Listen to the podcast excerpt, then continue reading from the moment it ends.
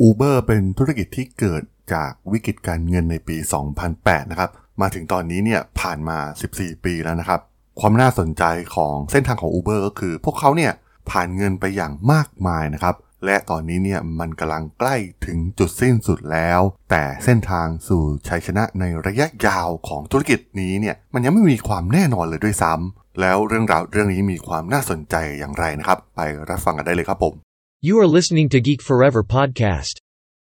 Open your world with technology.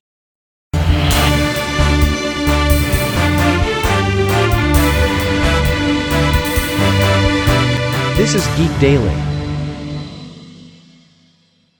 สวัสดีครับ ผมดนทลาดนจากดนบล็อกนะครับ และนี่คือรายการ Geek Daily นะครับ รายการที่จะมาอัปเดตข่าวสารวงการธุรกิจเทคโนโลยีและวิทยาศาสตร์ใหม่ ๆ ที่มีความน่าสนใจนะครับ วันนี้มาพูดถึงประเด็นที่น่าสนใจของธุรกิจอย่าง Uber นะครับ ซึ่งถ้าใครได้ฟังพอดแคสต์หรือว่าบทความของผมที่ได้ลงไว้บ่อย ๆ เนี่ย ผมก็ค่อนข้างมีมุมมองเชิงลบต่อธุรกิจ พวกไลฟ์แชร์ลิงหรือว่า Delivery App Service ต่างๆนะครับที่เรียกได้ว่าตอนนี้เนี่ยมันแข่งขันกันดูเดือดมากๆนะครับแล้วก็เป็นไปทั้งโลกนะครับ ซึ่งแน่นอนนะครับว่าต้นแบบแรกจริงๆเนี่ยมันมาจากบริการของ Uber นั่นเองในปี 2008 ซึ่งมันก็ผ่านมานานมากๆแล้วนะครับ Uber เกิดในช่วงวิกฤตเศรษฐกิจในปี 2008 ผ่านมาตอนนี้เนี่ยปี 2022 เป็นเวลา 14 ปี พวกเขายังไม่สามารถพิสูจน์ตัวเอง ว่าเป็นธุรกิจที่มีความยั่งยืนได้เลยนะครับ มีบทความหนึ่งจาก CNBC นะครับที่เปรียบเทียบได้อย่างน่าสนใจว่า Uber ที่เกิดในวิกฤตทางการเงินในปี 2008 เปรียบได้กับนวัตกรรมที่เคยเกิดขึ้นในยุคปี 1930 นั่นก็คือซูเปอร์มาร์เก็ตนะครับ เพราะว่าในช่วงต้นเดือนของภาวะเศรษฐกิจตกต่ำครั้งใหญ่ ชายที่มีชื่อว่าไมเคิลคัลเลนนะครับ ได้เช่าโรงรถว่างในแถบควีนของเมืองนิวยอร์กนะครับ แล้วก็สร้าง King c u l l e n ซึ่งเป็นซูเปอร์มาร์เก็ตแห่งแรก และเป็นตัวอย่างของโมเดล ที่เรียกว่า Resort Indication นะครับ ซึ่งมันคล้ายๆกับการสร้างระบบนิเวศของ Uber นั่นเองนะครับ เช่นเดียวกับที่ King c u l l e n นะครับ Uber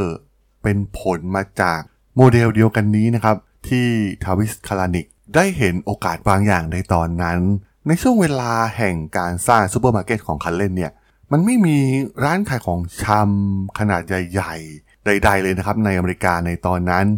ซึ่งทำให้แนวคิดของคัลเลนเนี่ยเกิดขึ้นอย่างรวดเร็วนะครับ ซึ่งตอนนั้นเนี่ยเขามองว่ามันเป็นนวัตกรรมนะครับ แต่ว่ามันน่าเสียดายนะครับ รูปแบบธุรกิจของ King c u l l e n เนี่ยมันถูกพิสูจน์แล้วว่าง่ายต่อการทำซ้ำมากๆนะครับแน่นอนว่าหลังจากนั้นเครือข่ายใหญ่ ๆ ก็ทำกันนะครับ ในวันนี้เนี่ยโครเกอร์เป็นเครือข่ายซูเปอร์มาร์เก็ตที่ใหญ่ที่สุดในอเมริกา โดยมีส่วนแบ่งการตลาดในประเทศ 16.1%ส่วน King c u l l e เนี่ยก็เป็นเครือข่ายท้องถิ่นเหมือนเดิมขนาดเล็กนะครับ มันไม่ได้เป็นนวัตกรรมที่มีความล้ำเลิศอะไรเลยเช่นเช่นเดียวกับสิ่งที่เกิดขึ้นกับ Uber นะครับ พอ Uber เกิดขึ้นมาเนี่ย คู่แข่งจำนวนหนึ่งก็ได้ปรากฏตัวขึ้นอย่างที่เราได้เห็นนะครับ รูปแบบ Gig Economy ไม่ว่าจะเป็นบริษัทอย่าง Lyft ที่ใช้ในบริการเรียกรถ หรือว่า DoorDash ในการจะส่งอาหาร หรือ Convoy นะครับในการขนส่งสินค้าและรถบรรทุก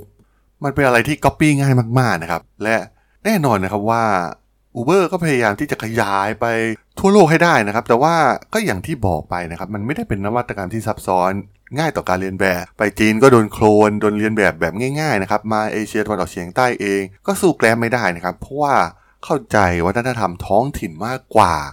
ซึ่งนั่นเองนะครับก็ทำให้ Uber เนี่ยเผชิญกับอุปสรรคมากมาย ทั้งภายในและภายนอกเองนะครับ ซึ่งมันมีเรื่องภายในอย่างเช่น การถูกกล่าวหาเรื่องล่วงละเมิดทางเพศ รวมถึงวัฒนธรรมในที่ทำงานที่เป็นวัฒนธรรมที่ท็อกซิกมากๆนะครับ นอกจากนี้ยังมีแรงกดดันทางการเมืองนะครับ รวมถึงการจัดการจากหน่วยงานกำกับดูแล ความตึงเครียดของสาภาพแรงงานเอง การต่อสู้ทางกฎหมายกับบริษัทอัลฟาเบตยักษ์ใหญ่ รวมถึงเรื่องราวมากมายนะครับที่มีปัญหากับนักลงทุน เรียกได้ว่า Uber เองเนี่ยได้เจออุปสรรคมากมายนะครับทั้งเรื่องการแข่งขันจากภายนอกเองรวมถึงเรื่องราวภายในบริษัทเอง จากนั้นในปี 2017 นะครับบริษัทได้แก้ปัญหาโดยการนำตัวผู้บริหารใหม่เข้ามานะครับที่มีชื่อว่าดาราคอสโดชาฮี CEO ที่เคยเป็นผู้บริหารของ Expedia นะครับซึ่งได้รับเครดิตมากๆในการขยายธุรกิจไปทั่วโลก ผ่านแบรนด์ของพวกเขาในการจองการเดินทางออนไลน์หลายแห่ง ซึ่งรวมถึง expedia.com hotels.com ซึ่งในปี 2019 เนี่ยทราวิสคาลานิกก็ได้ลาออกจากบอร์ดบริหารรวมถึงขายหุ้นทั้งหมดของเขาในบริษัทนะครับ แล้วก็ทาง Uber เองเนี่ยได้เข้า IPO ในตลาดหลักทรัพย์ ตอนนั้นเนี่ยต้องเรียกได้ว่าบริษัทกำลังเริ่มกลับมานะครับ บริษัทได้รับการประเมินมูลค่าสูงถึง 80,000 ล้านดอลลาร์สหรัฐนะครับ หลังจากนั้นมันก็ร่วงหล่นลงมาเรื่อยๆนะครับ แต่ที่น่าสนใจนะครับ การทำ IPO ของพวกเขาเนี่ยมีการประเมินมูลค่ามหาศาล แต่ว่ารายละเอียดที่ระบุไว้ในเอกสารอย่าง S1 เองเนี่ยมันแทบจะไม่มีโอกาสที่ได้รับผลกำไรเลย ซึ่งสถานการณ์เนี่ยก็ขึ้นขึ้นลงลงนะครับ Uber เนี่ยรวมถึงการที่ เกิดการแพร่ระบาดของไวรัสโควิด -19 เนี่ย มันก็ได้รับผลประโยชน์ในบางธุรกิจ แล้วก็เสียหายไปในบางธุรกิจนะครับ Uber เองเนี่ยก็ต้องจูงใจให้คนขับกลับมาทำงานอีกครั้งนะครับ ซึ่งมันคล้ายๆกับหลายๆบริการนะครับในประเทศไทยเอง Grab รูบินฮูดหรือว่าฟู้ดแพนด้าเองนะครับ ที่มีการแข่งขันกันค่อนข้างสูงเนี่ย ก็มีสิ่งที่เป็น incentive เพื่อดึงดูดไรเดอร์ต่างๆนะครับ ให้มาอยู่ในแพลตฟอร์มของพวกเขา แต่ปัญหาใหญ่ที่กำลังส่งผลกระทบอย่างรุนแรงมาก ๆ ต่อธุรกิจเหล่านี้นะครับ ที่ไม่ได้เป็นธุรกิจเทคโนโลยีจริง ๆ เพราะว่ามันต้องพึ่งพาสิ่งต่างๆ แรงงานมีปัจจัยในเรื่องค่าน้ำมันที่สำคัญมากๆนะครับ และที่สำคัญสงครามยูเครนทำให้ราคาน้ำมันเนี่ยปรับตัวสูงขึ้น มันกลายเป็นวิกฤตครั้งใหญ่ของบริการเหล่านี้ เลยแทบจะทันที ต้นทุนของพวกเขาสูงขึ้น เหล่าไรเดอร์เองเนี่ยก็เริ่มที่จะ ไม่คุ้มทุนนะครับในการนำรถมาใช้มาอยู่ในแพลตฟอร์มของพวกเขา และแน่นอนนะครับการที่จะดึงดูดใจให้ไรเดอร์เนี่ยยังอยู่ในแพลตฟอร์มต่อก็ต้องมีการทุ่มเงินอีกหลายล้านเหรียญนะครับ เพื่อจูงใจสร้างโปรโมชั่นสร้าง incentive เพิ่มขึ้นมาอีก แม้บริการเหล่านี้นะครับ อย่าง Uber เองเนี่ยก็เน้นไปที่ส่งอาหารนะครับในช่วงการแพร่ระบาดทำให้สามารถรักษาธุรกิจบางส่วนไว้ได้ แม้ในเรื่องการเดินทางจะลดลงไปก็ตามนะครับ มันก็คล้ายๆกับสิ่งที่เกิดขึ้นใน Delivery Service บ้านเราเช่นเดียวกันนะครับ เพราะว่าตอนนั้นเนี่ยบูมขึ้นมามาก คนไม่สามารถที่จะออกไปไหนไปร้านอาหารได้นะครับ ก็ต้องสั่งอาหาร แต่ว่าตอนนี้เนี่ยคนกลับมาใช้ชีวิตปกติขึ้นอีกครั้ง แล้วก็ปัญหาเศรษฐกิจต่างๆนะครับทั้งอัตราเงินเฟ้อเอง ข้าวของที่แพงขึ้นเป็นอย่างมากเนี่ยมันก็ลดจำนวนคนที่ไปสั่งอาหารเหล่านี้ลงไปนะครับ เพราะว่ามัน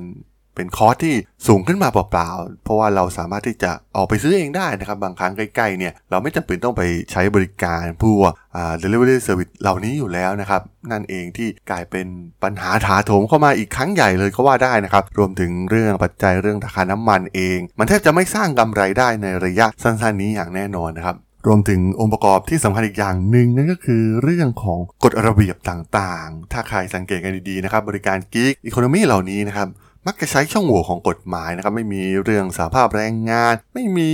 การจัดการระเบียบต่างๆ ที่มีความชัดเจนนะครับอย่างเช่น การขับขี่ การนำมอเตอร์ไซค์มาส่งอาหารหรือว่ามาส่งคนอะไรอย่างนี้เนี่ยมันก็ต้องมีกฎหมายบังคับแบบเฉพาะนะครับ เพราะว่ามันสร้างความเสี่ยงบนท้องถนนให้กับผู้ร่วมใช้ถนนเป็นอย่างมากนะครับ แน่นอนว่าเหล่าไรเดอร์เองเนี่ยก็ต้องดู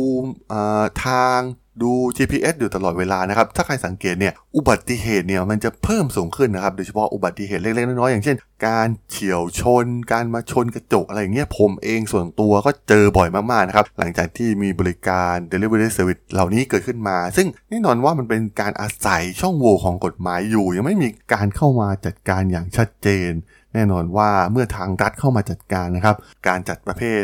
แรงงานเหล่านี้นะครับ พวกกิ๊กอีโคโนมีเองเนี่ยต้องมีสวัสดิการอะไรต่างๆ เช่น ค่าจ้างขั้นต่ำผลประโยชน์ รวมถึงเรื่องการประกันอะไรต่างๆ เหมือนธุรกิจอื่นๆ นะครับ มันเป็นการเอาเปรียบธุรกิจอื่นๆ อย่างชัดเจน เพราะพวกเขาเนี่ยใช้ช่องโหว่ของกฎหมายนั่นเองนะครับที่สามารถสร้างธุรกิจแบบนี้ขึ้นมาได้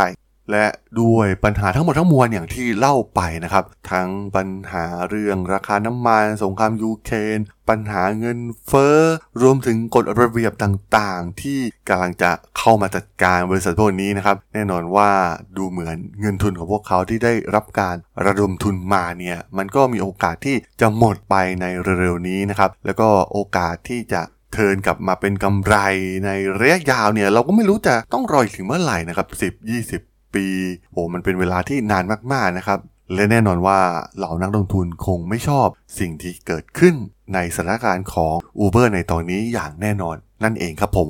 สำหรับเรื่องราวของ Uber ใน EP นี้เนี่ยผมก็ต้องขอจบไว้เพียงเท่านี้ก่อนนะครับสำหรับเพื่อนๆที่สนใจเรื่องราวทางธุรกิจเทคโนโลยีและวิทยาศาสตร์ใหม่ๆที่มีความน่าสนใจก็สามารถติดตามมาได้นะครับ ทางช่อง Geek Flower Podcast ตอนนี้ก็มีอยู่ในแพลตฟอร์มหลักๆ ทั้ง Podbean Apple Podcast Google Podcast Spotify YouTube แล้วก็จะมีการอัปโหลดลงแพลตฟอร์ม Blockdit ในทุกๆ ตอนอยู่แล้วด้วยนะครับ ถ้ายังไงก็ฝากกด Follow ฝากกด Subscribe กันด้วยนะครับ แล้วก็ยังมีอีกช่องทางหนึ่งในส่วนของ Line แอดที่ t h r a d o n t h a